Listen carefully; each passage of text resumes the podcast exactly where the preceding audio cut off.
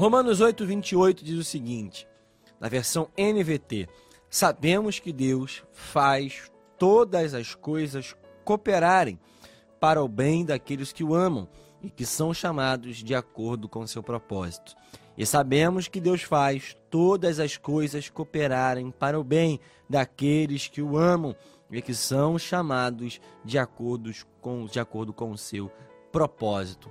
Irmãos, nós estamos diante de uns versículos mais belos, mais significativos e que nós podemos aplicar em nossa vida de forma muito completa, de forma muito forte, de forma muito intensa. Nós estamos diante de uma carta de Paulo que é considerada por muitos a carta mais bela, a carta mais valiosa, a carta mais expressiva. A carta de Paulo aos Romanos, ela gerou é, grandes avivamentos na história. Nós vamos lembrar que Martinho Lutero, ele baseou as suas teses, a reforma protestante começou a partir da leitura intensa dessa valiosa carta. Outros movimentos importantes na história da igreja começaram, iniciaram a partir de pessoas que decidiram estudar a fundo o conteúdo da, da carta à igreja de Roma. E é interessante que Paulo de fato, nessa carta, assim como em todas, mas aqui parece que ele consegue chegar até mais fundo na sua inspiração divina, naquilo que o Senhor o revelou a falar, e isso entra em um ápice, em aquilo que eu acho mais belo nesse capítulo, em todos os versículos. Nós temos aqui lições que são muito valiosas para toda a nossa vida. Nós estamos diante de um versículo que tem realmente uma preciosidade de Deus muito significativa, que serve tanto para ricos como para pobres, tanto para pessoas daquela época, mas também serve para o nosso dia a dia hoje. Eu olho para esse texto, irmãos, e eu lembro de algo que eu tenho como costume. Eu tem um hábito, tem um costume, talvez você tenha também esse costume, tenha esse hábito na sua vida, ou talvez não, talvez não entenda, mas é algo meu. Eu quando vejo um filme, quando eu vejo algo, principalmente filme, isso acontece muito quando leio um livro, mas principalmente quando eu assisto um filme, qualquer filme que seja que eu assisto, eu tento tirar uma lição do mesmo. Eu assisto um filme de ação, eu tento tirar uma lição moral daquilo. Eu tento, é quando assisto um filme de drama, é muito mais fácil, tem uma lição envolvida. Quando nós assistimos um filme motivacional, quando nós assistimos um filme que é gerado na dificuldade de alguém, a partir dessa dificuldade essa pessoa cria algo diferente ou cria uma solução para aquele problema, cria uma solução para aquele caos. Recentemente, talvez você já tenha visto, mas eu vi recentemente, embora muitas pessoas já conheçam esse filme, eu vi O Menino que Descobriu o Vento.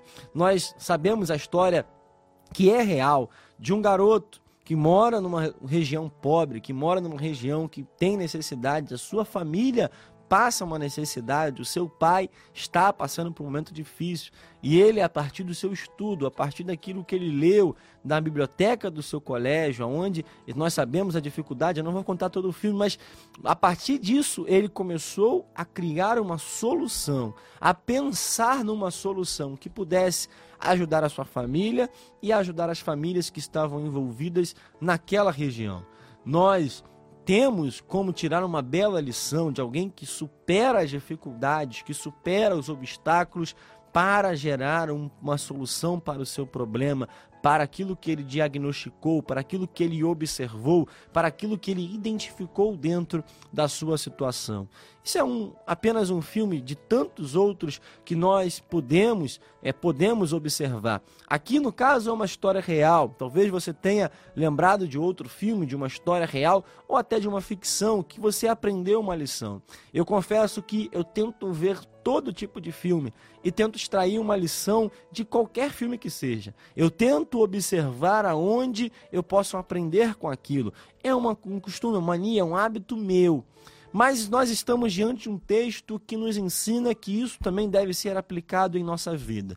Se nós conseguimos tirar uma lição de um filme, se nós conseguimos tirar uma lição de uma série que nós assistimos, se nós conseguimos tirar a lição de algo que nós ouvimos, de uma música que nós ouvimos, de uma canção que nós ouvimos, se nós conseguimos tirar a lição moral de uma notícia que nós recebemos, se nós conseguimos tirar uma lição de algo que nós observamos na vida de nosso vizinho, vizinho, na vida de algum amigo, num testemunho que alguém conta, em algo que alguém enfrentou e venceu. Assim também eu aprendo que nós devemos entender na nossa vida. Tudo que nós passamos, nós precisamos entender qual é o propósito naquilo. E esse texto ele é valioso porque nos demonstra exatamente isso que eu estou falando. Paulo fala: sabemos que Deus faz todas as coisas cooperarem para o bem daqueles que o amam. Isso deve ser uma certeza em nosso coração.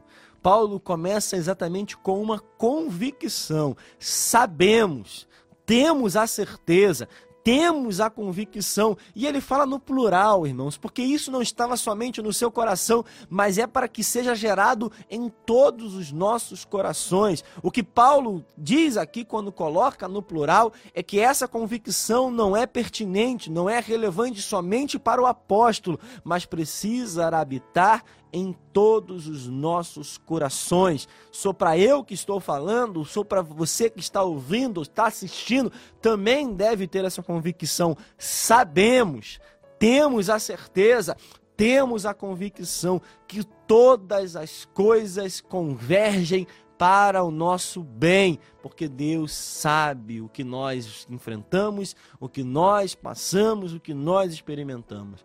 E aqui, irmãos, talvez você no meio de uma dificuldade, talvez no meio de uma prova, pense e olhe qual é o propósito nisso. São muitos momentos nossa vida onde nós nos deparamos com o cenário e nós olhamos para aquilo que nós estamos enfrentando e perguntamos para Deus ou para si mesmo qual o propósito disso. Qual é a lógica nisso que eu estou vivendo? Qual é o sentido? Quantas vezes nós passamos por um deserto, por uma crise, talvez na nossa área familiar, olhamos para nossa família, olhamos para nossa casa, talvez olhando para o seu casamento, olhando para o seu filho, olhando para o cenário que você enfrenta no seu dia a dia dentro da sua casa e você fala: por que Deus está fazendo isso comigo? Ou por que, que eu estou enfrentando nisso? Porque Deus permite que isso aconteça. Talvez na sua área financeira, um desemprego que bateu a porta, uma frustração de algo que não aconteceu, ou talvez na área da saúde, talvez na área ministerial, na área espiritual, em qualquer área que seja, talvez você olhe e pergunte: por que isso está acontecendo? Talvez isso seja consequência dos seus próprios pecados. Sim, isso pode acontecer. Nós não podemos anular essa possibilidade, porque às vezes nós colocamos a culpa no outro daquilo que nós mesmos semeamos. Nós não podemos reclamar de uma colheita daquilo que nós não semeamos. Se nós semeamos algo, nós vamos colher algo. Mas às vezes nós, irmãos, estamos vivendo algo que nós não semeamos, que não é consequência do nosso pecado, e nós temos a tendência de perguntar: por que isso está ocorrendo. Mas esse texto ele é muito claro quando diz que Deus faz todas as coisas cooperarem para o bem. Aqui há uma certeza que nós precisamos entender é que no futuro nós vamos compreender aquilo que a nossa mente no presente não compreende. Tem explicações, irmãos, tem sentidos, tem lógicas que nós não entendemos nada hoje. Mas futuramente, quando nós olharmos para trás, quando nós contarmos o nosso testemunho e esse testemunho que será contado por nós alcançar outras vidas, alcançar outros corações, quando contarem a nossa história ou quando nós mesmos olharmos, olharmos o enredo de tudo que aconteceu, todo o processo que nós passamos, nós vamos compreender que todas as coisas cooperaram para o nosso bem. E aqui o nosso entendimento precisa compreender que as coisas boas cooperam para o nosso bem. As coisas ruins cooperam para o nosso bem. Os desastres que acontecem cooperam para o nosso bem. O ano de 2020, que foi um ano tão terrível, coopera para o nosso bem. Irmãos, nós precisamos tirar lições dos nossos momentos de caos. Nós precisamos tirar lições das tragédias, nós precisamos tirar lições das perdas que nós temos, nós precisamos tirar lições das dificuldades que nós enfrentamos, nós precisamos melhorar, progredir a cada dia. Nós não podemos olhar para o passado se lamentando sem tirar lições para o nosso presente e para o nosso futuro. Nós precisamos compreender que as crises que nós enfrentamos, as dificuldades, os ventos que nós enfrentamos, eles cooperam para que nós nos tornemos pessoas melhores, pessoas mais preparadas. É por isso que a palavra do Senhor fala exatamente sobre aquilo que a nossa provação, que aquilo que a nossa prova, a nossa tentação produz em nossa vida, produz perseverança, produz esperança, produz exatamente aquilo que nós necessitamos para uma nova etapa. Irmãos, se alguém falou para você que a vida no crente é só vitória, essa pessoa infelizmente mentiu para você. É propaganda enganosa. Nós temos sim crises, nós temos dificuldades, mas são essas crises que nos tornam pessoas melhores, que nos tornam pessoas mais maduras, pessoas mais completas, pessoas mais preparadas para o próximo desafio. Nós vamos lembrar de Davi, que enfrentou um leão e um urso.